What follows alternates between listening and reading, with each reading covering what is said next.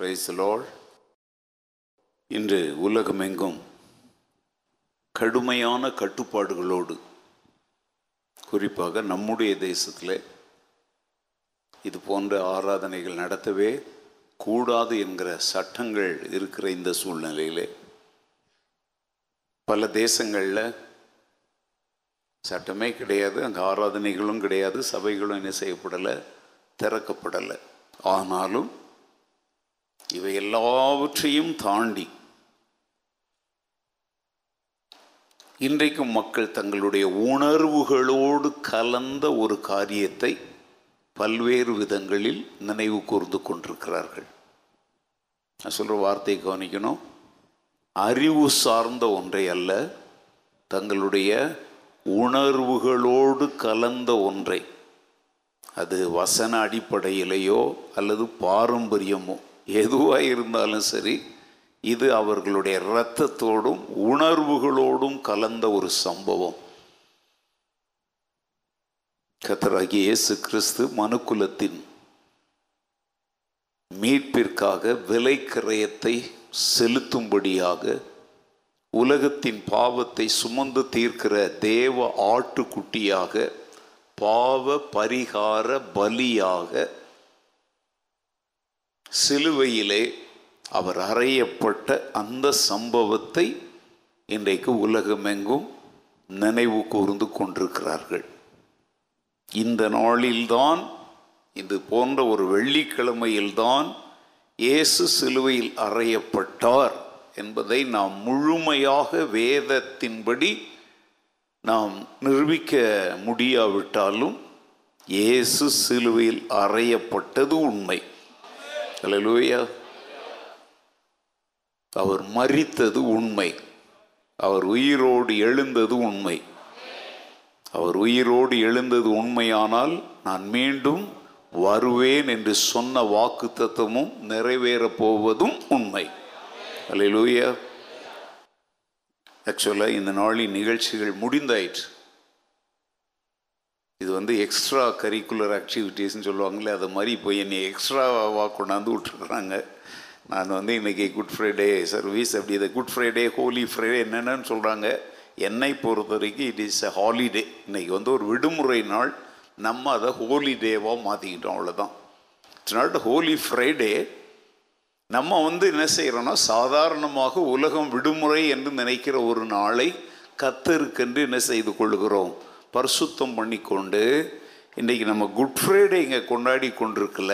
இன்றைய ஆராதனைக்கு நான் கொடுத்த பெயர் யாராவது சொல்ல முடியுமா? நிறைய எங்கள் குரூப்லலாம் போட்டிருந்தோம் இல்லையா, என்ன பேர் போட்டிருந்தேன்? கிராஸ் மெடிடேஷன் சர்வீஸ், கிராஸ் சிலுவை உபதேச ஆராதனை. எப்படி ஆண்டு ஏதோ ஒரு பெயரை உருவாக்கணும். ஒரு பெயர் பைபிளிலிருந்து எடுத்து கர்த்தருக்காக அதை விசேஷித்து கொள்ளணும். உலகமே இந்த நாளில் இயேசு அறையப்பட்டதை நினைவு கூறும்போது நான் நாளைக்கு தான் நினைவு கூறுவேன் அப்படின்னா இது இப்படி சுற்றிட்டு வர்ற மாதிரி இருக்கு. அதனால் இன்றைக்கி அதை நினைவு கூறுவது ஒன்றும் என்ன கிடையாது, பாவமெல்லாம் கிடையாது. ஆனால் அதுக்காக இன்றைக்கி ரொம்ப பஞ்ச பிரதேசி மாதிரி தலையை விரித்து போட்டுக்கிட்டு அப்படியே பஞ்சு குடிச்சிக்கிட்டு பன்னு சாப்பிட்டுக்கிட்டு அப்படியே துக்கமாக இருக்கிறது அந்த அவசியமும் இல்லை. இன்றைக்கி சிலர் கருப்பு ட்ரெஸ் தான் போட்டு வருவாங்க. தயவுசெய்து நல்ல கவனிங்க, இந்த கருப்பு ட்ரெஸ் எல்லாம் துக்கத்திற்கு அடையாளமாய் போடுறாங்க. சில சமயத்தில் நாங்கள் கூட அப்படி போட்டிருக்கிறோம். நான் இன்றைக்கி வேறு ஒரு ட்ரெஸ் போட்டுருந்துருக்கேன். எல்லோரும் என்ன ஒரு மேலே கீழே பார்க்குறாங்க. இட்ஸ் எ லினன் ஷர்ட், இது ஒரு சாதாரண காட்டன் ஷர்ட். இது எளிமைக்காகலாம் நான் போட்டுட்டு வரல, அயன் பண்ணுறதுக்கு ரொம்ப ஈஸியாக இருந்துச்சு போட்டு. இதுக்கும் சிலுவையில் ஏசு அறையப்பட்டதுக்காக நான் துக்கத்துக்காக ரொம்ப அப்படி சுருங்கி போன சட்டையெல்லாம் போட்டு யாரும் நீங்களும் ஆரம்பிச்சிடாதீங்க. இதெல்லாம் உங்களுடைய பக்திக்கும் பரிசுத்தத்திற்கும் நித்திய வாழ்வுக்கும் என்ன கிடையாது சம்பந்தமே. இப்போ நான் சொல்ல போகிற சத்தியங்கள் தான் அதோடு தொடர்புடையவை. அதனால் இவங்க 3 பேர் தான் இன்றைக்கி பேசுவதாக இருந்தது. ஆனால் கடைசியில் நிகழ்ச்சி நிரலில் கொண்டாந்து என் முன்னாடி வைக்கும்போது கடைசியாக நான் 20 நிமிடம் பேசணும் அப்படின்னு சொல்லி அதில் போட்டிருக்குது. சரி பரவாயில்ல, வீட்டில் போய் உங்களுக்கு ஒன்றும் இன்னும் சாப்பிட்ற நேரம் கூட ஒன்றும் வரல, இன்றைக்கி போய் ஒன்றும் நீங்கள் சாதிக்க போகிறதும் இல்லை, கண்டிப்பாக இன்றைக்கி கறியும் சாப்பிட மாட்டீங்க, சாப்பிடுவீங்களா இன்றைக்கி தானா? ஓ, நீங்கள்லாம் வந்து இப்போ மற்ற கிறிஸ்தவங்கள்லாம் இன்றைக்கி என்ன செய்ய மாட்டாங்க, கறிலாம் சாப்பிட மாட்டாங்க, அதெல்லாம் ஈஸ்டர் அன்னைக்கு தான் சாப்பிடுவாங்க. அதனால் கொஞ்ச நேரம் ரொம்ப சுருக்கமாக ரத்தின சுருக்கமாக சிலுவையின் உபதேசம், the message, the teaching and the doctrine of the cross, சிலுவையின் செய்தி, சிலுவையின் போதனை, சிலுவையின் உபதேசம் என்ன என்பதை குறித்து 5 குறிப்புகளை வேகமாக உங்களுக்கு முன்பாக நான் வைக்க விரும்புகிறேன். எழுதுகிறவர்களுக்காக வசனத்தை சொல்லுவேன், யாரும் நீங்கள் வாசிக்க வேண்டாம், ஒருவேளை நான் கேட்டால் மாத்திரம் வாசித்தா போது, ஏன்னா ரொம்ப சுருக்கமாக நான் பேச விரும்புகிறேன். முடிந்தால் தம்பிமார் வந்து நான் முதல் ஆராதனையில் பேசின அந்த சிறு கிளிப்பிங்கை மாத்திரம் என்ன செய்யுங்க, ஒரு தனி பீஸாக அதை கட் பண்ணி சிலுவையின் உபதேசங்கள் அப்படிங்கிற தலைப்பில் ஒரு இன்னொரு செய்தியாக நீங்கள், ஏன்னா உலகத்தின் பல பகுதிகளில் இருக்கிறவங்க எல்லாத்தையும் பார்ப்பாங்க, சில இடத்துல கட் பண்ணிடுவாங்க, கடைசியில் நாம் பேசுகிற அந்த ஒரு பகுதியை என்ன செய்வாங்க அவங்க பலருக்கும், ஏன்னா இது 2 hour சர்வீஸையும் நம்ம ஆன்லைன் பண்ணியிருக்கிறதுனால அவங்க எல்லாருக்கும் இந்த ஒரு என்னதை எப்படி பிரித்து அனுப்பணும்னு அவங்களுக்கு தெரியாது. இப்போ எனக்கே வந்து ஒரு வீடியோவில் ஒரு சின்ன பாட்டை எப்படி கட் பண்ணி அனுப்புறதுன்றது தெரியாது, அதனால் நீங்களே அதை என்ன செஞ்சிடுங்க, செஞ்சுட்டு அனுப்பிட்டீங்கன்னா உலகம் எங்கும் அது போய் சேருவதற்கு வசதியாக இருக்கும். இன்றைக்கு சிலுவையை பற்றிய அல்லது சிலுவையின் செய்தி என்பது கிறிஸ்தவர்களுடைய செய்தி, கிறிஸ்தவ மார்க்கத்தின் ஒரு போதனை. இந்த செய்தியை வைத்து கொண்டு கிறிஸ்தவர்கள் மத மாற்றத்திலே ஈடுபடுகிறார்கள் என்கிற ஒரு தவறான சித்தரிப்பு இன்றைக்கு உலகத்திலே காணப்படுகிறது. இன்றைக்கு உலகமெங்கும் கோடிக்கணக்கான மக்கள் பல்வேறு விதமான போதனைகளை கேட்கிறார்கள். பொதுவான உலக மக்கள் இந்த போதனைகளுக்கும் தங்களுக்கும் என்ன இல்லை, சம்பந்தமே இல்லை, இது கிறிஸ்தவ மார்க்கத்திற்குரிய ஒரு போதனை என்று அவர்கள் நினைத்து கொண்டிருக்கிறார்கள். இல்லைங்க, தெளிவாக கவனிங்க, என்னுடைய செய்திகளை வந்து கிறிஸ்தவர்கள் மாத்திரமல்ல கிறிஸ்தவர்கள் அல்லாத பலரும் பல நாடுகளிலே கேட்கிறதுனால் நான் இந்த வார்த்தைகளை தெளிவாக சொல்லுகிறேன். இதுவரைக்கும் எனக்கு முன்பு 3 பேர் பேசினாங்க, அவங்க பேசினதும் இப்போ நாம் பேச போகிறதும் கிறிஸ்தவர்களுக்கும் கிறிஸ்தவ மார்க்கத்திற்கும் கொடுக்கப்பட்ட ஒரு போதனை அல்ல, மனுக்குலம் முழுவதற்கும் தேவனால் கொடுக்கப்பட்ட ஒரு செய்தி. அல்லேலூயா. ஏன்னா தேவன் வந்து எல்லாருக்கும் தேவன், அவர் எல்லாரையும் நேசிக்கிறார், அவர் கொடுக்கிற ஆசீர்வாதங்களை எல்லாரும் பெற்றுக்கொள்ள வேண்டும் என்று அவர் விரும்புகிறார். அவர் குறிப்பிட்ட இனத்திற்கோ சமூகத்திற்கோ சமுதாயத்திற்கோ தேசத்திற்கோ மொழிக்கோ அவர் சொந்தமானவர் அல்ல, அவர் சர்வலோகத்தின் பாவங்களை சுமந்து தீர்க்கிற தேவாட்டுக்குட்டியாக சிலுவையிலே தன் ஜீவனை கொடுத்தவர். பாலஸ்தீன தேசத்திலே அவர் வாழ்ந்து மரித்தாலும் பாலஸ்தீனர்களுக்காக அவர் மரிக்கவில்லை, பாவிகளுக்காக மரிக்க வந்த இரட்சகர் அவர். சிலுவையிலிருந்து நமக்கு கொடுக்கப்படுகிற செய்தி என்ன? சிலுவையை பற்றிய செய்தி, சிலுவையில் மரித்த இயேசுவை பற்றிய செய்தி.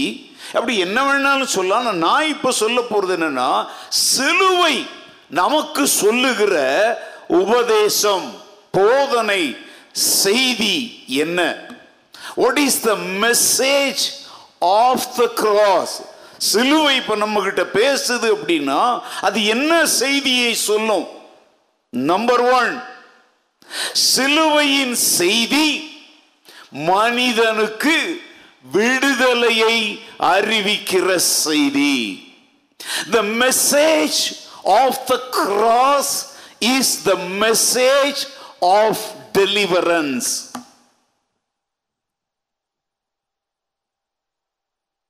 ரோமர் மூன்றாவது அதிகாரம் 9 முதல் 12 வரையுள்ள வசனங்கள் 23, 24 ஆகிய வசனங்களை நீங்கள் கவனித்து பார்த்தீர்களானால் அங்கே மனுக்குலத்தின் பிரச்சனையையும் அந்த பிரச்சனையை தீர்ப்பதற்காக இயேசு என்ன செய்தார் என்றும் அவர் என்ன செய்தாரோ அதனாலே மனுக்குலத்திற்கு என்ன கிடைக்கிறது என்பதையும் மிக தெளிவாக அங்கே பவுல் மூலமாக தேவன் சொல்லுகிறார். மனுக்குலத்தின் பிரச்சனை என்ன? எல்லாரும் பாவம் செய்து தேவ மகிமையை இழந்து போனார்கள். அப்போ பாவம் செய்யறதுக்கு முன்னாடி அவங்க எதோட வாழ்ந்திருக்கிறாங்க?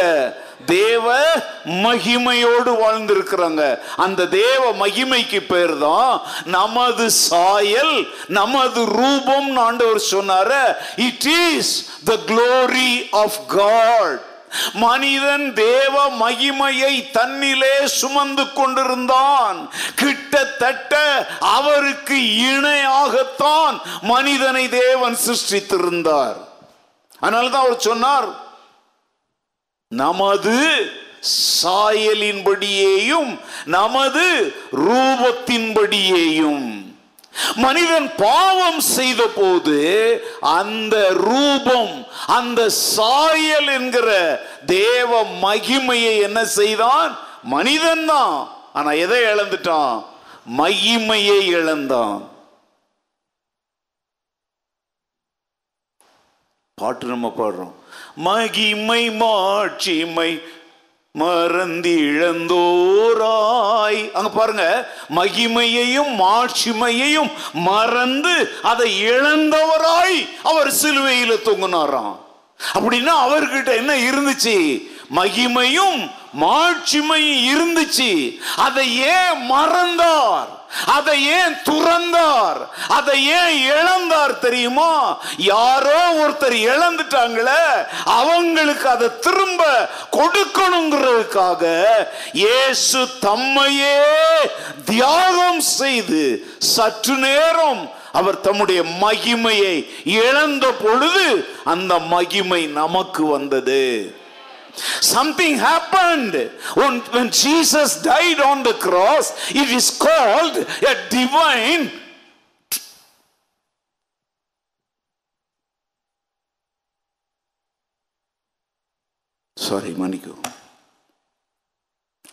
ஒரு தெய்வீக பரிமாற்றம்.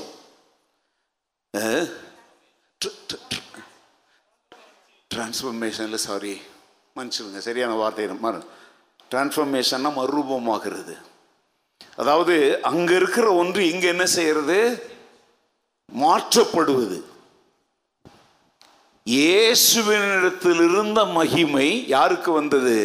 நமக்கு வந்தது. அங்கே அதை குறித்து அங்கே என்ன சொல்லு தெரியுமாங்க? இயேசு கிறிஸ்துவினால் உண்டாகுகிற அந்த மீட்பின் மூலமாக நமக்கு என்ன கிடைத்ததா? அந்த 23, 24 வாசிங்க. 23 நல்ல கவனிங்க. எல்லாரும் பாவம் செய்து ஆனா ஆகி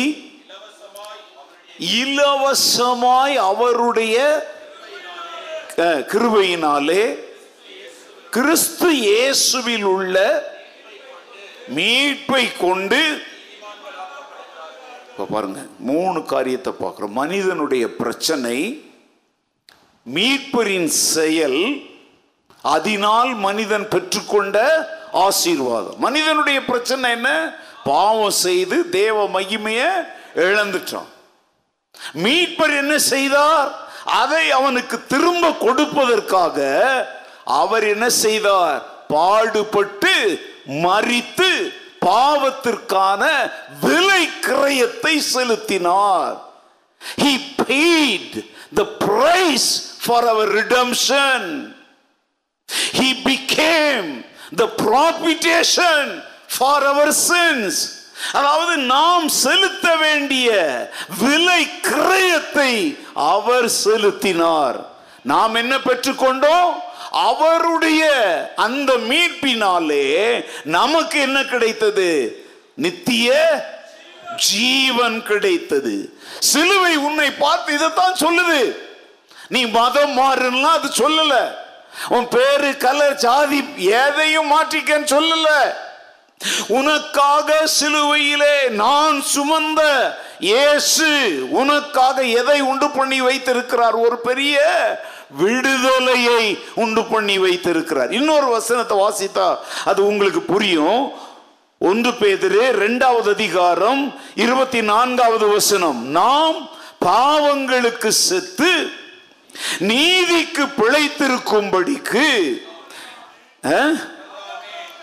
அது அவர் தாமேங்கிறத இயேசு கிறிஸ்து தாமே தமது சரீரத்திலே நம்முடைய பாவங்களை சிலுவையின் மேல் சுமந்தார். அவருடைய தழும்புகளால் வசனத்தை பாருங்க. பாவம்னா சும்மா எல்லாம் பாவம் இல்லைங்க. பாவம் கொடுமையானது. பாவத்தினுடைய விளைவு மனிதனால் தாங்க முடியாதது. ஒரு சின்ன கோபத்தில் தன் சகோதரனாகிய ஆபேலை காயின் கொலை செஞ்சிட்டான். இப்ப தேவனுக்கு முன்னால் அவன் நிற்கும் பொழுது அவனுக்கு ஒரு தண்டனை கொடுக்கிறாரு. அவன் சொல்றான், ஐயோ நான் இதை எப்படி தாங்க முடியும்? இதனுடைய விளைவாக நான் இந்த உலகத்தில் எப்படி விடுதலையோடு வாழ முடியும்? என்னை காண்கிற எவனும் என்ன செய்வானே? கொன்று போற்றுவானே. எனக்கு பாதுகாப்பு இல்லையே. உலகத்தில் நான் மனிதனாய் வாழ்ந்தாலும் எந்த நிமிடமும் என் உயிரை குறித்த பயத்தோடும் நடுக்கத்தோடும் தானே நான் வாழணும். இதுதாங்க பாவத்தினால் உண்டான விளைவு. The effect of sin is so cruel. ஒருத்தனை துண்டு துண்டா வெட்டி சாவடிக்கிறாங்க. அது கொடுமையான காட்சி தான். ஆனா அதை விட கொடுமை என்ன தெரியுமா? அப்படி சாவ அடிச்சான அவன் அனுபவிக்கிற அந்த குற்ற மனசாட்சியும் அவன் அனுபவிக்கிற அந்த விளைவுகளும் அதை விட கொடுமையானது. நம்ம நினைக்கிறோம் பாவம் கொடுமையானதுன்னு. நான் சொல்றேன், பாவத்தினுடைய விளைவு தான் கொடுமையானது. ஆனால் எங்கள் ஆண்டவர் என்ன செய்தார் தெரியுமா? அவர் தாமே தமது சரீரத்திலே நமது பாவங்களை சுமந்தார். அவருடைய தழும்புகளால் நாம் என்ன ஆகிறோம்? அப்போ பாருங்க, இந்த விடுதலையின் செய்தின்னு ஏன் சொல்றேன்னு தெரியுமா? பாவத்திற்குரிய விடுதலையை மாத்திரம் அவர் தரல. குணமானோம் அப்படின்னா அது என்ன தெரியுமாங்க? வெறும் சரீர பலவீனங்கள் வியாதிகளிலிருந்து குணமானோம் அப்படின்னு அர்த்தம் இல்லை. நிறைய பேரு இந்த குணமாகுதல் குணமாகுதல் இயேசு சுகமளிக்கிறார்னு சொல்லிட்டு போறாங்க. தெரியுமாங்க, நல்லா கவனிங்க, முழுமையான சுவிசேஷத்தை சொல்லணும். குற்ற மனசாட்சியிலிருந்து விடுதலை ஆகுவதும் ஒரு குணமாகுதல். சைக்காலஜிக்கல், எமோஷனல், மென்டல் அகனில இருந்தும் நமக்கு என்ன தேவை? இப்ப உங்களுக்கு பித்து பிடிச்சிடுது, பைத்தியம் பிடிச்சிடுது, எங்க கொண்டு போறாங்க? மருத்துவமனை கொண்டு போறாங்க. அதுவும் ஒரு விதமான பேரு மனநல வியாதி. சரீரம் பாதிக்கப்படுவது மாத்திரம் பாவத்தின் விளைவு அல்ல. உன் எண்ணம், உன் நினைவுகள், உன் யோசனை சகலமும் பாவத்தின் சாபமாக பாதிக்கப்படுகிறது. இயேசு கிறிஸ்து உன்னை மீட்கும் பொழுது, உன்னை விடுவிக்கும் பொழுது, உன் பாவங்களை மாத்திரம் அவர் மன்னிக்கவில்லை, அந்த பாவத்தின் விளைவாக நீ என்னென்ன காரியங்களுக்கெல்லாம் அடிமைப்பட்டு கூனி குறுகி நிமிர்ந்து நடக்க முடியாம முதுகெலும்பில்லாத மனிதனாக, தைரியமற்ற மனிதனாக, வாழ்க்கையின் சவால்களை சந்திக்க பலனற்றவனாக, உன் சொந்த பலத்தால் எதையும் சாதிக்க முடியாமல், கைகள் கால்கள் கட்டப்பட்ட சங்கிலிகளால் கட்டப்பட்ட ஒரு அடிமையை போல நீ நடந்து கொண்டிருக்கிற தெரியுமா? அதிலிருந்து உன்னை இயேசு விடுவிக்கிறாருங்கிற உபதேசம்தான் சிலுவையின் உபதேசம். இந்த உலகத்தில் எந்த மார்க்கமாவது மதமாவது இந்த உபதேசத்தை வச்சிருக்குதா? இந்த கிறிஸ்தவங்கள்லாம் உலகம் எங்கும் போய் இந்த இயேசுநாதரை பற்றி சொல்கிறாங்க. தன்னைத்தானே பாதுகாத்து கொள்ள முடியாத இயேசுவை பற்றி சொல்கிறானுங்கன்னு இப்போ கர்நாடகாவிலையும் சில வீராதி வீரர்கள் எழும்பியிருக்கிறாங்க. கேட்குறோம், உங்கள் இயேசு அவ்வளோ பெரியவராக இருந்தா அவர் சிலுவையிலிருந்து இறங்கி வந்திருக்கு, இறங்கி வந்திருப்பாரு. இப்போ இப்படி நீ பேசி சவடால் விட்டுக்கிட்டு இருக்கிறிய, இதுவே அவருடைய பெரிய கிருபை. அவர் மாத்திரம் அப்படி இறங்கி வந்திருந்தாருன்னா நீ இப்படி பேசுறதுக்கு கூட அவனுக்கு வாய்ப்பு கிடைச்சிருக்காது. அவருடைய அந்த கிருபை தான் இப்படிலாம் பேசுற அளவுக்கு உன்னை விட்டு இருக்குது. ஏன்னா விலையை அவர் செலுத்துறதுனால தான் நீ இன்னைக்கு இந்த விடுதலையோட கூட நீ அவருக்காக விடுதலையோட வாழ்றியோ இல்ல அவருக்கு எதிராக வாழ்றியோ, இதுவே அவர் சிலுவையில சம்பாதித்த ஒரு விடுதலை தான். நிறைய பேர் கேட்குறது தாங்க, ஏன் அவர் இறங்கி வந்திருக்க வேண்டியது தானே, முடியுங்க. ஏன் முடியாது? அவராகத்தான் இறங்கி வரல. இதைத்தான் வினோத் சொல்ல ட்ரை பண்ணார். It is a voluntary death. வாலண்டியர்ஸ்ங்கிறதுக்கு அன்னைக்கு விளக்கம் கொடுத்தேன். யாரும் பலவந்தம் பண்ணி அவரை மறிக்க வைக்கவில்லை. அவர் தாமே தம்மையே, தன் ஆத்துமாவையே மரணத்தில் ஊற்றினார். He gave himself.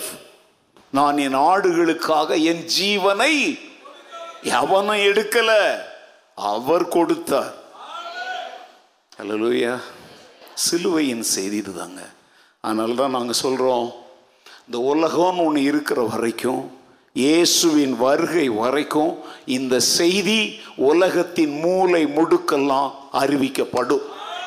Hallelujah. By all means, at any cost, without any more delay.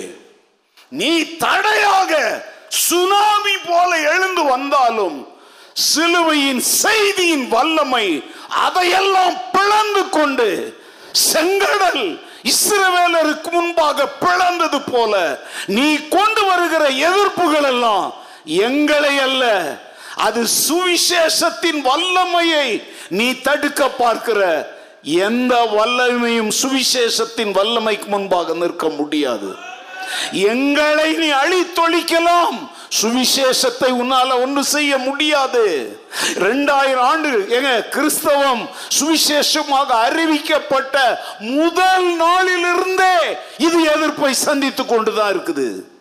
ஆதி அப்போஸ்தலர்களை பயமுறுத்தினாங்க, சிறையில போட்டாங்க, அதற்கப்புறம் நூற்றாண்டுகள்ல பார்க்கிறோம் சிங்கங்களுக்கு இரையாக்கினாங்க, வாள்கள் பட்டயங்கள் தீ கொளுத்தி அப்படியே ரத்த சாட்சிகளை மரங்கள்ல எரிய வச்சு அதன் விளக்கொலியில ராஜாவும் ராணியும் உட்கார்ந்து சந்தோஷமாலாம் இருந்தாங்க. ஆனாலும் கிறிஸ்தவம் வளர்ந்தது. ஏன் தெரியுமாங்க? இது கத்தி இன்றி ரத்தம் இன்றி அன்பின் தியாகம் செய்தவரால் இது வளர்ந்து கொண்டிருக்கிறது. அல்லேலூயா. சோ விடுதலையின் செய்தி. ஏன் இவ்வளோ நீங்க மிரட்டினாலும் உருட்டினாலும் மக்கள் இந்த சுவிசேஷத்தை ஏற்றுக்கொள்றாங்க தெரியுமா? இது யாருமே தர முடியாத ஒரு விடுதலையை அவங்களுக்கு தருது. அது என்ன விடுதலை தெரியுமாங்க? பாவத்தில் இருந்து விடுதலை, பாவத்தின் விளைவாகிய சாபங்களில் இருந்து விடுதலை. அல்லேலூயா. நம்பர் 1. நம்பர் 2, சிலுவையின் செய்தி என்ன தெரியுமா? நேர்மையாக, ஒழுக்கமாக, பரிசுத்தமாக வாழ்வதற்குரிய ஒரு உத்தரவாதத்தை இந்த சிலுவையின் செய்தி நமக்கு தருகிறது. The message of cross guarantees a disciplined, a holy, a ordered life. சிலுவையின் செய்தி அறியறதுக்கு முன்னாடி நம்மகிட்ட டிசிப்ளினும் கிடையாது, ஹோலினஸும் கிடையாது, ஆர்டரும் கிடையாது. அவனவன் தன் தன் மனம் போனபடி போனும். ஆனா இந்த சிலுவை, இந்த செய்தி என்ன செய்துங்கிறது தான் முக்கியம். ரோமர் 7 அதிகாரம் 5, 6 ஆகிய வசனங்களை பார்த்தீங்கன்னா அங்க ரொம்ப அற்புதமான சத்தியங்களை பவுல் சொல்லுகிறார். நான் மாம்சத்திற்கு உட்பட்டிருந்த காலத்தில் நியாய பிரமாணத்தினாலே தோன்றிய பாவ இச்சைகள் மரணத்திற்கு ஏதுவான கனிகளை கொடுக்கத்தக்கதாக நம்முடைய அவயவங்களில், அது என்ன சொல்றார் அந்த வார்த்தை நல்லா கவனிங்க, மாம்சத்துக்கு உட்பட்டிருந்த காலத்தில் அப்படின்னா இயேசுவை அறியாத காலங்களில்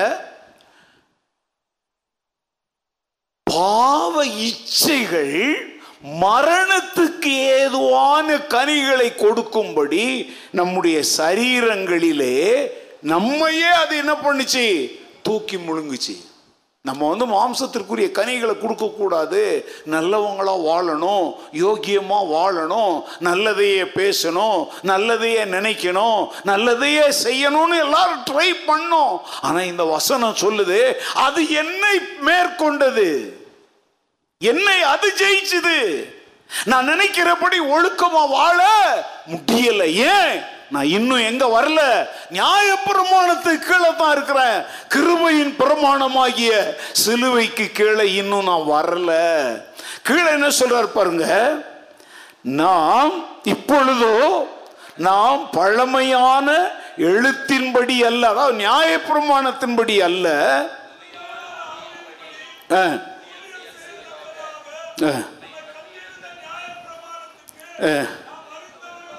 நியாயப்பிரமாணம் நம்மளை மறிக்க வச்சது, இப்போ நாம் அதுக்கு மறிச்சாச்சு. அது நின்று நாம் என்ன பண்ணப்பட்டிருக்கிறோம்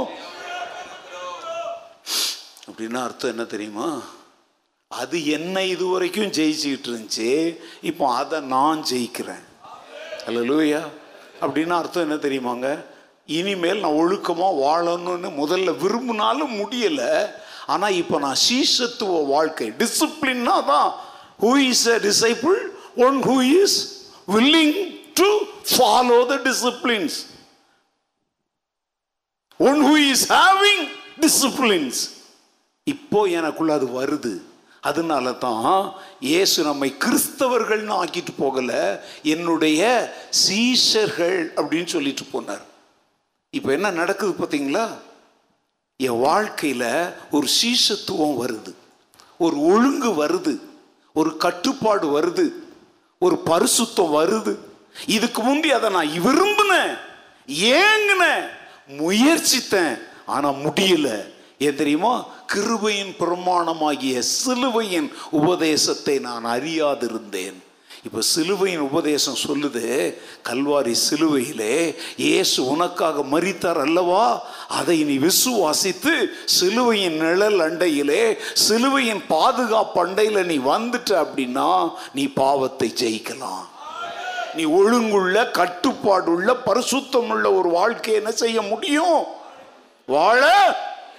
இதுக்காக போய் எமயமலையிலலாம் குகைக்குள்ளலாம் போய் நீ தவம் வாழ வேண்டிய அவசியம் நீங்களும் அவசியன்ற மாதிரி இருக்கு, அவசியம் இல்லை. இருக்கிற இடத்துலையே சில சொல்ல, ஐயோ இந்த வீடே சரியில்லை, இந்த வீட்டு பக்கத்தில் ரொம்ப குடிகாரனு இருக்காங்க, நீ எங்கே போனாலும் வேற எதையாவது குடிக்கிறவன் இருப்பான். நான் போக சொல்கிறேன், நீ எங்கே வாழ்ந்தாலும் நீ கட்டுப்பாடு, ஒழுக்கம், பரிசுத்தம் உள்ளவனாக வாழ முடியும் என்பதை சிலுவை நமக்கு சொல்லுகிறது. பரிசுத்தமாக வாழ்றதுக்கு எங்கே போய் வாழணும்? சிலர்லாம் சொல்கிறாங்க பெங்களூரே சரியில்லைப்பா, நாங்கள் தமிழ்நாட்டுக்கு போயிடுறோம், அங்கே போ, அங்கே தான் டாஸ்மாக் திறந்து கிடக்கு, இல்லை நாங்கள் ஊட்டிக்கு போயிடுறோம், அங்கே தான் குளிருக்கு எல்லாம் அப்படியே அடிக்கிறோம், வெளிநாட்டு சரக்கெல்லாம். எங்கே போவே, பாவம் உலகத்தினுடைய சந்து பொந்த, நீங்கள்லாம் போகாத சந்து பொந்துகளுக்கெல்லாம் நான் போயிட்டு வந்துட்டேங்க, மலைகள், பள்ளத்தாக்கு, கிராமம் எல்லாம் பார்த்துட்டு வந்துட்டேன். நீங்கள் ஒரு 4-5 இடத்த பார்த்துட்டே சொல்கிறீங்களே, 400 இடத்த பார்த்தவன் நான் சொல்கிறேன், பாவம் எங்கெல்லாம் இருக்குது. ஆனால் சிலுவையின் கிருபையின் உபதேசத்தை ஏற்றுக்கொண்டவன் பாவத்தை குறித்து பயப்பட வேண்டிய அவசியம் இல்லை, அவனுக்கு வெற்றி வாழ்க்கை என்ன செய்யப்படுகிறது, உறுதி செய்யப்படுகிறது. நம்முடைய கர்த்தராகிய இயேசு கிறிஸ்துவினாலே நமக்கு ஜெயம் கொடுக்கிற தேவனுக்கு அல்லா சொல்லுங்க. ஹல்லேலூயா. நம்பர் 2 சொல்றேன். நம்பர் 3 ரொம்ப இம்பார்ட்டன்ட் செய்தியை சொல்ல போறேன். நாம் நேசிக்கப்படுகிறோம். நாம் நேசிக்கப்படுவதற்கு தகுதி உள்ளவர்கள் என்கிற ஒரு சிறப்பான செய்தியை சிலுவை நமக்கு சொல்லுகிறது. இது உங்களுக்கு நீங்க அதை புரிஞ்சுக்கணும். நல்லா புரிஞ்சுக்கோங்க. You are worthy to be loved by God. This is the greatest message of the cross. ஏன் தெரியுமாங்க, பாவம் செய்த ஆதாமும் ஏவாளும் கடவுள் நம்மளை வெறுத்துருவார்னு ஓடி சொல்லுங்க ஒளிஞ்சாங்க. சங்கீதக்காரன் சொல்றான், உங்களுடைய ஆவிக்கு மறைவாக நான் எங்கே அப்படின்னா, பாவம் செய்யும் போது ஆண்டவரை விட்டு எங்க போய் என்ன செய்யலாம், ஒளியலாம், மறையலாம் அப்படின்னு தான் மனுக்குலம் நினைக்குது. ஆனா இங்க நான் சொல்லுகிற இந்த வசனத்தை வார்த்தைகளை நல்லா கவனிங்க. சிலுவையில இயேசு மரித்ததினாலே நீ வெறுக்கப்பட வேண்டிய ஒரு நபர் அல்ல. உனக்கு அங்கீகாரமே இல்லை நீ நினைக்காத. உனக்கு சபையில, சங்கத்துல, சமுதாயத்துல உனக்கு ஒரு அங்கீகாரம் இல்லை, நான் வாழ்வதற்கு தகுதியற்றவன் என்கிற மனநிலையில் நீ வாழ வேண்டிய அவசியம் இல்லை. ஏன் தெரியுமாங்க, யோவான் 3:16 சொல்லுது, தேவன் தம்முடைய ஒரே பேரான குமாரனை விசுவாசிக்கிறவன் எவனோ அவன் கெட்டு போகாமல் நித்திய ஜீவனை அடையும்படிக்கு அவரை தந்தருளி இவ்வளவாய் உலகத்தில் இல்லை உன்மேலும் என்மேலும் அன்பு கூர்ந்தார். அந்த உலகம்ங்கிறது எது? நீயும் நானும். சொல்லுங்க, யார் மேல் அன்பு கூர்ந்தார்? அல்லேலூயா. என் மேல் அன்பு கூர்ந்தார். அவருடைய அன்பிற்கு அளவு இருக்கா? அவருடைய அன்பு சின்னதா பெருசா? அவருடைய அன்பை எவ்வளவு விவரிப்பீங்க? எவ்வளவு கிடைக்கும்? How much it will be available to you? Uncountable, unmeasurable, இல்லையா? பவுல் சொல்ற, அவருடைய அன்பின் ஆழம், நீளம், அகலம், உயரம் யாராவது அறிந்து உணர முடியுமா? அன்பர் இயேசுவின் அன்பு அது அளவிட முடியாது. மணலை கணக்கிடலாம் அவர் அன்பிற்கீடேது. அன்பர் இயேசுவின் அன்பு அது அளவிட முடியாது. கடற்கரை மணலை கணக்கிடலாம் அவர் அன்பிற்கீடேது. அவர் அன்பிற்கீடேது. பாடிட்டே போலாம். இன்பமான பாடல், கணக்கே கிடையாதுங்க.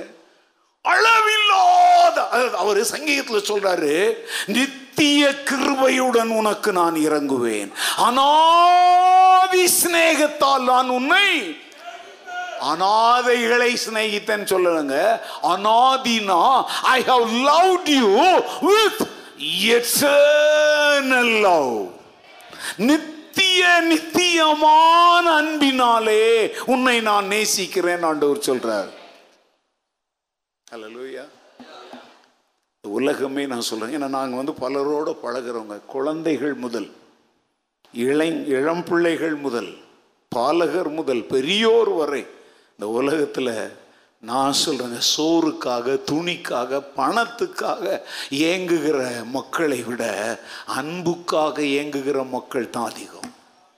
எல்லா நான் உட்பட தேவனுடைய சமூகத்தில் நின்று உலகத்துக்கே சொல்றேன், நான் உட்பட அன்பு அங்கீகரிப்பை தேடாமல் ஒரு மனிதன் என்ன செய்ய மாட்டான், வாழவே மாட்டான்.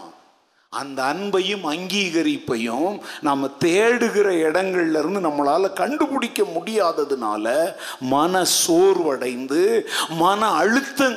ஏன் பிள்ளைகளே எடுத்துக்கோங்களேன், பெற்றோர்கிட்ட அன்பை தேடுறாங்க, அது கிடைக்கலன்னு உடனே எங்கெங்கேயோ தேடுறாங்க, கொஞ்சம் கிடைக்கிற மாதிரி இருக்குது, அதுவும் தோல்வின்ன உடனே தான் மன அழுத்தங்களுக்கு ஆளாகி போதைப் பொருட்கள், தற்கொலை முயற்சிகள் என்று அவங்க இறங்குறாங்க.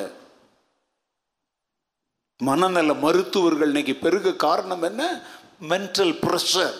நீங்கள் கடைசி எங்கே வேணாலும் சுற்றிட்டு வாங்குங்க, என்னை யாருமே நேசிக்கிறது இல்லை, நான் யாருக்குமே வேண்டாம், என்னை எல்லாருமே என்ன செய்கிறாங்க, புறம்பே தள்ளுகிறார்கள். இதுதான் மனுக்குலத்தினுடைய இன்றைய மிகப்பெரிய பிரச்சனை. தமிழ்நாட்டில் தேர்தலுக்காக கொள்ளிய வெயிலில், கொளுத்துற வெயிலில், ஆனால் அப்படி நினச்சி அதை பார்த்தாலே பயமாக இருக்கு. ஏன்னா ஒரு நாள் இங்கே போயிட்டு வந்தாலே தோல் உறிஞ்சிடுது. நான் நினைக்கிறேன் வெயிலில் போயிட்டு வந்தால் வெள்ளையாயிடுவேன்னு நினைக்கிறேன். அப்படி வெயிலுங்க. ஏன் அந்த பாடுபட்டு கத்துறாங்க தெரியுமாங்க? மக்கள் தங்களை என்ன செய்யணும், அங்கீகரிக்கணும். தேர்தலில் தங்களை மக்கள் என்ன செய்யணும், அங்கீகாரத்திற்கான ஒரு ஏக்கம் மனித குலத்துக்குள்ள இருக்குது. ஏன்? பாவம் செய்ததுனால தேவனண்டை நெருங்கி வருவதற்குரிய தகுதியோ தைரியமோ மனுக்குலத்துக்கிட்ட. அதனால தான் அவர் என்ன செய்தார் தெரியுமோ, நீ என்கிட்ட நெருங்கி வர உனக்கு தகுதியும் இல்லை தைரியமும் இல்லை, நான் ஓங்கிட்ட நெருங்கி வர்றேன்னு சொல்லி பரலோகத்தை விட்டு பூலோகம் தேடி என்னுடைய ரட்சகர் வந்தார். அல்லேலூயா. ஏன்? என்னையும் உன்னை அவர் என்ன செய்ததுனால, நேசித்ததுனால. அல்லேலூயா. இந்த பாயிண்ட் ரொம்ப முக்கியம். இதாங்க உலகத்துக்கு தேவையான செய்தி. இதுதான் சுவிசேஷம். ஏசு என்ன தருவார்? உள்ள இப்போ பாருங்க, இந்த மழை பெய்யுது, அடிக்கடி சொல்லியிருப்பேன், ரோட்டில் தண்ணி ஓடுது, எல்லா தண்ணியும் ஓடிடும், சில இடத்துல மாத்திரம் கொஞ்சம் தண்ணி அங்கங்கே நிற்கும். ஏன் நிற்குது? அந்த இடம் பள்ளமான இடம் இல்லையா? அது மாதிரி மனித உள்ளங்களில் சில பள்ளங்கள் இருக்குது. அது ஆங்கிலத்தில் சைக்காலஜிக்கலாக என்ன சொல்லுவாங்கன்னா, காட் ஹோல் அப்படின்னு சொல்லுவாங்க. இதெல்லாம் உங்களுக்கு தெரிஞ்சிருக்க வாய்ப்பில்லை. இதெல்லாம் நாங்கள் இந்த சைக்காலஜி படிக்கும்போது சுவிசேஷத்தை பகிர்ந்து கொள்வதற்கான பாடங்கள் படிப்புகளில் இதை கற்றுக்கொண்டிருக்கிறோம். காட் ஹோல் அப்படின்னு அவன் எந்த மாதம் யாராக வேணாலும் இருக்கட்டும், அவன் அப்துல் காதராக இருக்கட்டும், ஆபிரகாமாக இருக்கட்டும், ஆறுமுகமாக இருக்கட்டும், எவன் உள்ளத்துலையும் இந்த தேவன் மாத்திரம் நிரப்பக்கூடிய ஒரு பள்ளம் இருக்குது. பணம் அதை நிரப்பாது, மனைவி பிள்ளைங்க நிரப்ப மாட்டாங்க, அவன் அனுபவிக்கிற எதுவுமே அந்த பள்ளத்தை நிரப்பாது. அந்த பள்ளத்தை ஒரே ஒருவர் தான் நிரப்ப முடியும். அவர் யார்? தேவன். அதனால தான் அந்த பள்ளத்துக்கு பேர் என்ன பேரு? God hole. இப்போ இந்த வார்த்தையே இங்க முன்னால உட்கார்ந்தோம் ஆன்லைன்லயும் கேட்டுக்கொண்டிருக்கிற எல்லாருடைய உள்ளங்களிலும் ஒரு காட் ஹோல் இருக்குது. அந்த ஹோல், அந்த பள்ளத்தை, அந்த ஓட்டையை நிரப்புவதற்காகத்தான் என் ரட்சகர் கல்வாரி சிலுவையிலே தன் ஜீவனை கொடுத்தார். அல்லேலூயா. சோ சிலுவையின் செய்தி, நீ வெறுக்கப்படத்தக்கவர் அல்ல, நீ தேவனுடைய அன்பிற்கு பாத்திரமானவன், அதற்குரிய தகுதி உனக்கு இருக்கல. உன்னை கரம் பிடிப்பதற்காக பிதாவாகிய தேவன் தன் நேசகுமாரனை கைவிட்டார்.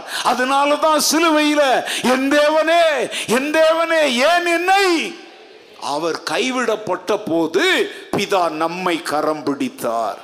அல்லேலூயா. நாம் வெறுக்கப்படத்தக்கவர்கள் அல்ல. இனிமேல் சொல்லாத, நீ கருப்பாரு குள்ள மாறி யாரா வேணாலும் இரு, உனக்கென்று ஒரு மதிப்பை தேவன் வைத்திருக்கிறார். You are so precious in the sight of the Lord. நீ ஆண்டவருடைய பார்வையில் மிகவும் விலையேறப்பட்டவன், விலையேறப்பட்டவள். கண்ணாடி முன்னால போய் உன் மதிப்பை பார்க்காத. நான் எப்படி இருக்கிறேன் மற்றவங்களை கேட்டு உன் மதிப்பை சொல்லாத. உன் மதிப்பு என்ன தெரியுமா? இப்போ கீழே நான் இருக்கும்போது பானு சொன்ன அந்த வசனம் பேதுருல சொல்கிறா தெரியுமா, நீங்களோ உங்களை அந்தகாரத்து நின்று ஆச்சரியமான ஒளியினிடத்திற்கு வரவழைத்தவருடைய புண்ணியங்களை அறிவிக்கும்படி தெரிந்து கொள்ளப்பட்ட சந்ததியாயும் ராஜரீகமான ஆசாரிய கூட்டமாயும் அவருக்கு சொந்தமான ஜனமாயும் இருக்கிறீர்கள்.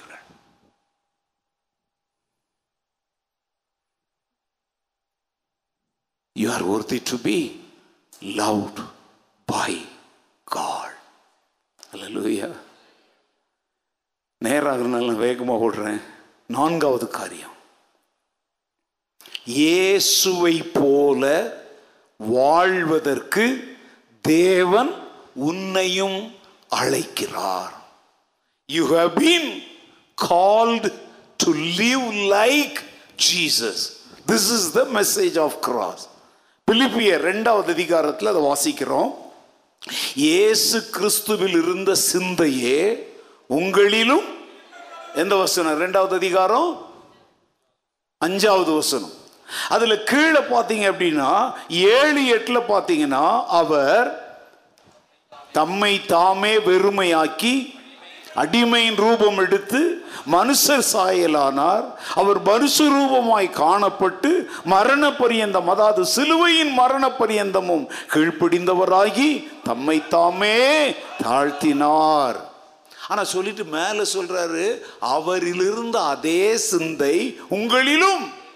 எங்க இருக்க முடியாது அப்படின்னா அதை சொல்லி இருக்க மாட்டார். இயேசுவை போல நம்மை நாமே வெறுமையாக்க முடியும். தேவனுடைய மேலான நோக்கங்களை நிறைவேற்றுவதற்காக இழக்க வேண்டியவைகளை இழக்க முடியும், செய்ய வேண்டிய தியாகங்களை செய்ய முடியும். இதுதான் சிலுவையின் செய்தி. நீ பலவீனன் அல்ல, சிலுவையின் நாயகன் இயேசு கிறிஸ்து உன்னை போல அவர் மாறினது எதுக்கு தெரியுமா? தம்மை போல உன்னை மாற்ற. அல்லேலூயா சொல்லுங்க. சிலுவையில் இயேசு மரித்தது என்னை போல அவர் மாற அல்ல, அவரை போல என்னை மாற்ற. அல்லேலூயா. அது மாதிரி அதை பற்றி ஒரு பாட்டு கூட இருக்குது. இப்போ பாடலாம் நேரம் இல்லை. அவர் மனுஷ ரூபமாய் காணப்பட்டார், மனுஷ சாயலானார். நம்ம கூட கோலி ஆண்டுகிட்டு நம்ம கூட பப்ஸு சாப்பிட்டுக்கிட்டு இருக்கிறதுக்குல்ல, அவரை போல நம்மை மாற்ற நம்மில் ஒருவரை போல அவர் மாறினார். இது எவ்வளோ பெரிய சத்தியங்க. ஹலோ ஏங்க, நாமெல்லாம் தேவ புத்திரர், நாம் தேவனுடைய பிள்ளைகள். பிள்ளைகள்கிட்ட யாருடைய சாயல் காணப்படும்? அப்பாவுடைய சாயல் காணப்படும். நம்ம தேவனுடைய பிள்ளைகளானால் அவருடைய சாயலையும் அவருடைய குணாதிசயத்தையும் நாம் சுமந்துக்கிட்டு இருக்கிறோம். அப்போ அவரை போல இந்த பாருங்க, அவர் சொன்னார், ஐ ஆம் த லைட் ஆஃப் த வேர்ல்டுன்னு சொன்னாரா? நம்மை பார்த்து என்ன சொல்லியிருக்கிறாரு? You are the light of the world சொன்னார்ல. நீங்கள் உலகத்துக்கு என்ன? அவர் லைட்டு, நாம் வெளிச்சம். அப்போ ரெண்டும் ஒன்றோடு ஒன்று என்ன செய்ய முடியாது. வெளிச்சம் எங்கேருந்து வருது? லைட்ல இருந்து வருது. அவர் லைட்டு, நாம யாரு? வெளிச்சம். அப்படின்னு அர்த்தம் என்ன? ரெண்டும் ஒன்றோடு ஒன்று இணைக்கப்பட்ட பிணைக்கப்பட்ட ஒன்று. நல்லா புரிஞ்சுக்கோங்க. இயேசுவை போலலாம் வாழ முடியுமான்னு யாராவது சொல்றான்னா அப்படி பேச வைக்கிறது யாரு? சாத்தான். நல்லா புரிஞ்சு, இயேசுவை போல வாழ்வதற்கு தாங்க தேவன் நம்மை அழைத்திருக்கிறார். ரோமர் 8ல் வாசிக்கிறோம், மேலும் தேவன் எவர்களை முன்குறித்தாரோ அவர்களை தமது குமாரனுடைய சாயலுக்கு ஒப்பாயிருக்கும்படி என்ன செய்தார்? முன்குறித்தார். We have been foreordained to be like the Son of God. அப்போ இந்த பூமியில் நம்ம வாழ்கிற வாழ்க்கை யாரை பிரதிபலிக்கிற வாழ்க்கையா இருக்கணும்? இயேசுவை பிரதிபலிக்கிற வாழ்க்கையா இருக்க வேண்டும். அதைத்தான் ஆண்டவர் சொல்லுகிறார், நீங்களே எனக்கு. அடிக்கடி சொல்லுவேன், இன்னும் பாருங்க, ஜவுளி கடையில் ஒரு அம்மா ஒரு அக்கா, அம்மா இல்லை அக்கா, ஒரு அண்ணன், பொண்ணுங்களெல்லாம் நிறுத்தி வச்சிருப்போம். கண்ணாடி போய் நான் சொல்லியிருக்கேன்ல, எதுக்கு அங்கே நிறுத்தி வச்சிருக்காங்க? மூச்சு மூட்டாதா? அவங்களுக்கெல்லாம் ஏசி தேவைப்படாதா? எதுக்கு அங்கே நிறுத்தி வச்சிருக்கிறாங்க? நீங்கள் இந்த ட்ரெஸ் எல்லாம் போட்டுக்கிட்டா நீங்களும் இதே மாதிரி இருப்பீங்க. இந்த துணி எங்கே இருக்குது? இந்த கடைக்குள்ளே. அங்கே வெளியே அவங்க வந்து சாட்சியாக நிற்கிறாங்க. உயிரற்ற பொம்மைகளே ஒரு ஜவுளி கடைக்கு சாட்சியாக இருக்க முடியுமானா? பரலோகத்தின் மகிமைக்கு உயிருள்ள சாட்சிகளாக நீங்களும் நானும் ஏங்க நடமாட முடியாது? நீங்களும் நானும் தான் தேவனுடைய கிருபைக்கும் தேவனுடைய ஐஸ்வர்யங்களுக்கும் நடமாடும் விளம்பரங்கள். அல்லேலூயா. ஸோ 4வது காரியம். 5வது காரியத்தை சொல்லி அனுப்புகிறேன். இது கொஞ்சம் கஷ்டமான காரியம், ஆனால் இதுதான் ரொம்ப இம்பார்ட்டன்ட். இந்த பூமியில் அவர் எதை சாதிக்க வந்தாரோ அதே போன்ற சாதனைகளை நாமும் செய்ய முடியும் என்று சிலுவை நமக்கு சொல்லுகிறது. புரியுதா? அவர் என்ன சாதித்தாரோ அதை நாமும் சாதிக்க முடியும். எக்ஸாம்பிள் பாருங்க, மத்தேயிலே நிறைய இருக்குது. இப்போ நீங்கள் நான் சொல்கிற வசனம் நீங்கள் எழுதிக்கோங்கன்னா, மத்தேயு 27:26 அவர் சவுக்கால் அடிக்கப்பட்டார். இப்போ நீங்கள் பார்த்தீங்கல்ல, இந்த படம் பார்த்தீங்கல்ல, அப்படியே இழுக்கிறாங்க முதுகில் மாத்திரம். நீங்கள் ஒரு இடத்துல உற்று கவனிச்சிங்கன்னா அந்த சவுக்கு வந்து அவருடைய மூஞ்சில் கூட இழுத்துட்டு போகுது. யாராவது பார்த்தீங்களான்னு தெரில. அப்படியே அந்த கண்ணெல்லாம் என்ன செய்யுது? கல சவுக்கால் அடிக்கப்பட்டார். மேத்யூ 27:26 மேத்யூ 27:30 சொல்லுது, அவர் அடிக்கப்பட்டார், துப்பப்பட்டார். என்ன செஞ்சாங்க? துப்புனாங்க அவர் மேல. ஏசாயா 50:8 சொல்லுது, அவருடைய தாடையின் மயிரை பிடுங்கினார்கள். தாடி மயிரை என்ன செஞ்சிட்டாங்க? பிச்சு எடுத்துட்டாங்க. அதுக்கப்புறம் மத்தேயு 27:28-29 பார்க்கிறோம், அவர் பரியாசம் பண்ணப்பட்டார். மத்தேயு 27:35 பார்க்கிறோம், ரொம்ப கொடுமையாக அவருடைய ஆடைகள் என்ன செய்யப்பட்டது? உரிந்து கொள்ளப்பட்டன.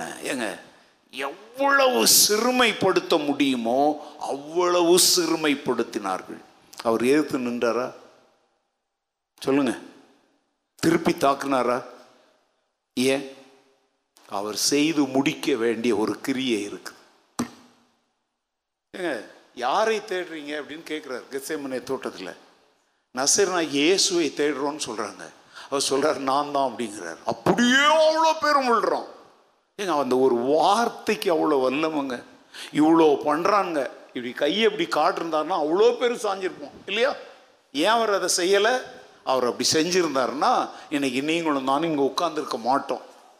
உலகம் முழுசும் இயேசுவின் அன்பிற்கு அடிமைகளாய் கிடக்கிற கோடான கோடி மக்கள் இன்றைக்கு இருந்திருக்க மாட்டாங்க.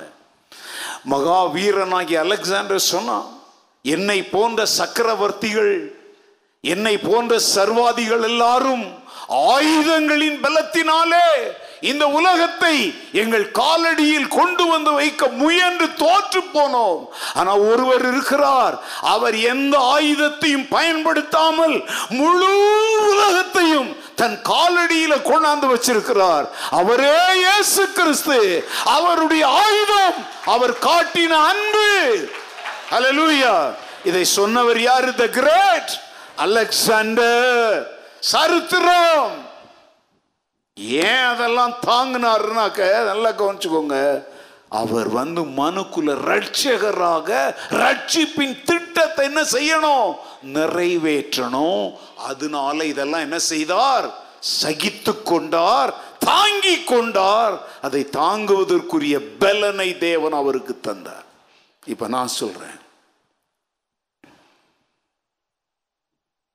ஆண்டவர் சொல்றார், லூக்கா 14:27 சொல்றாரு, தன் சிலுவையை எடுத்துக்கொண்டு என்னை பின்பற்றாதவன் எனக்கு யாராய் இருக்க மாட்டான். என்னை பொறுத்த வரைக்கும் 45 வருஷமா ஏன் சிலுவையை உங்க சிலுவையெல்லாம் நான் சுமக்க முடியாதுங்க. நீங்க அப்பப்போ என் மேல சுமத்த பாக்குறீங்க. பாஸ்டர் எனக்காக பாஸ்டர் இங்கிருந்து ஜெபம் பண்ணுங்க பாஸ்டர். அது ஓன் சிலுவைப்பா. நீரு இன்னைக்கு நிறைய ஊழியக்காரங்க ஊரை ஏமாத்துறதுக்கு உங்களுக்காக நாங்கள் 24 மணி நேரமும் அப்படின்னா அது அவங்க வேலை இல்லைங்க. நீ சுமக்க வேண்டிய வேலை, சிலுவையை நீ சுமக்கணும். நல்ல ஊழியக்காரன் உன் சிலுவையை நான் சுமக்கிறேன், நீ எனக்கு பங்கு, என் திட்டத்தில் பங்காளர் ஆகிடு, என் ஊழியத்துக்கு இவ்வளோ கொடுத்துடு, உன் சிலுவையை நாங்கள் வைத்திருக்கிற ஜெப வீரர்கள் சுமப்பாங்கன்னா இது வந்து ஊழியம் அல்ல, இது அட்டூழியம். உண்மையான ஊழியம் என்ன தெரியுமா? சிலுவை சுமக்க தெரியல, பயப்படுறாங்க, நடுங்குகிறாங்க அப்படின்னா பாரு நான் எப்படி சுமக்கிறேன்னு என்னை பார்த்து நீ என்ன செய். பவுல் சொல்றார், நான் கிறிஸ்துவை பின்பற்றுகிறது போல நீங்களும் ஹல்லேலூயா.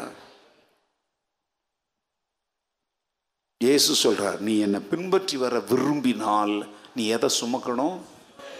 பவுல் சொல்றாரு, என்னை ஒருவனும் இனிமேல் அசட்டை செய்யாது இருப்பான். நிரந்தர அடிமைங்கிற தலைப்பில் உங்களுக்கு பிரசங்கம் பண்ண, அந்த அடிமையினுடைய உடம்புல என்ன இருக்கும்? வாழ்நாளெல்லாம் என்ன இருக்கும்? ஒரு அடையாளம் இருக்கும். அந்த அடையாளத்தை பார்க்கிறவங்க இவன் யாரோ ஒருவருக்கு சொந்தமானவன்.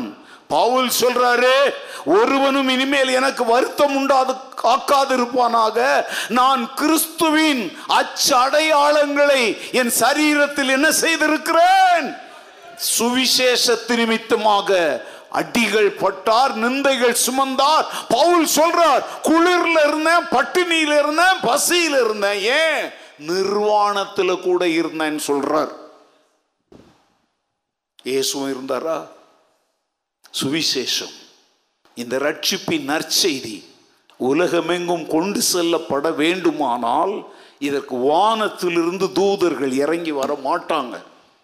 இங்க இருக்கிற நீங்களும் நானும் இந்த சிலுவையின் அன்பினாலே தூண்டப்பட்டு இயேசுவை போல தியாகம் செய்கிற ஒரு சவாலான வாழ்க்கை வாழ முடியும். வா என்று சிலுவை உங்களை அழைக்கிறது. இதுதான் மிஷனரி பணிக்கான அழைப்பு. இது ராஜஸ்தானுக்கும் பீகாருக்கும் போகிறதுக்கு அழைப்பு அல்ல.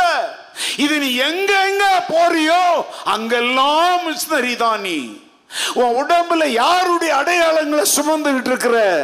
இயேசுவின் அடையாளங்களை சுமந்து கொண்டிருக்கிறாய். அல்லேலூயா. கிறிஸ்துவின் அன்பு என்னை.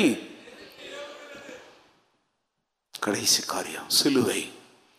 இயேசுவை போல நமக்கு கொடுக்கப்பட்டிருக்கிற நல்ல போராட்டத்தை போராடணும், ஓட்டத்தை முடிக்கணும், நமக்கு கொடுக்கப்பட்ட பணியை செய்து முடிக்கணும். இயேசு சொன்னார், ஒருவனும் கிரியை செய்யக்கூடாத ராக்காலம் வருகிறது, பகற்காலம் இருக்கு மட்டும் என்னை அனுப்பினவருடைய பணியை நான் செய்து முடிக்க வேண்டும், அதுவே என்னுடைய போஜனமாயிருக்கிறது.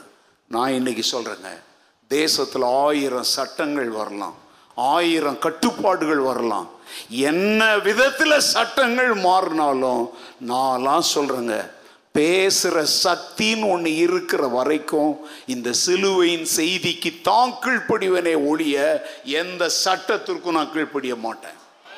ஏன்னா எனக்கு பரலோகம் ஒரு சட்டம் இருக்குது, நீ புறப்பட்டு போய் சகல ஜாதிகளுக்கும் சுவிசேஷத்தை என்ன செய்? பிரசங்கம் பண்ணு, அவர்களை சீஷர்களாக்கு, அவர்களுக்கு ஞானஸ்தானம் கொடு, அவர்களுக்கு உபதேசம் பண்ணு, இதோ நான் சீக்கிரமாய் வருகிறேன், உன் கூட நான் இருக்கிறேன் சொல்லியிருக்கிறார்ல. இப்ப என்ன செய்ய போறீங்க? குட் ஃப்ரைடே கொண்டாடுறது, ஹோலி ஃப்ரைடே கொண்டாடுறது முக்கியம் இல்லைங்க. இது இனிமேல் அடுத்த வருஷம் வரும். நமக்கு அப்படி இல்லைங்க, எல்லா நாளுமே சிலுவை சுமக்கிற நாள் தான்.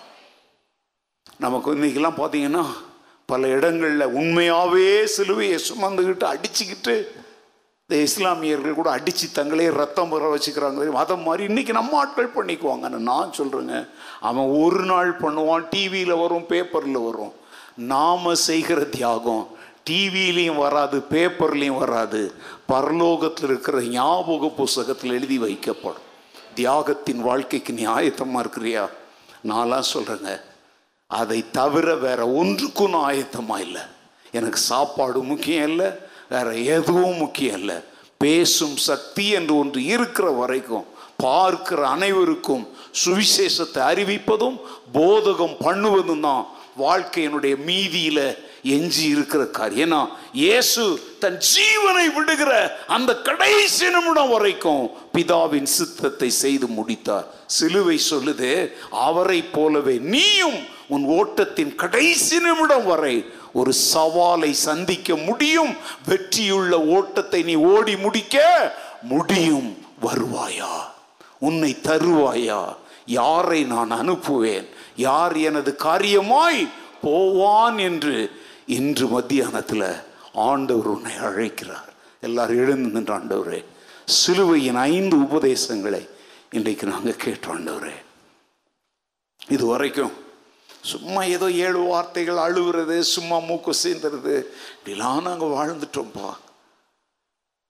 ஆனால் உண்மையான சிலுவையின் உபதேசம் எவ்வளவு மேன்மையானது, எவ்வளவு நம்பிக்கைக்குரியது, எவ்வளவு அன்பானது, அது எவ்வளவு பாசமானது.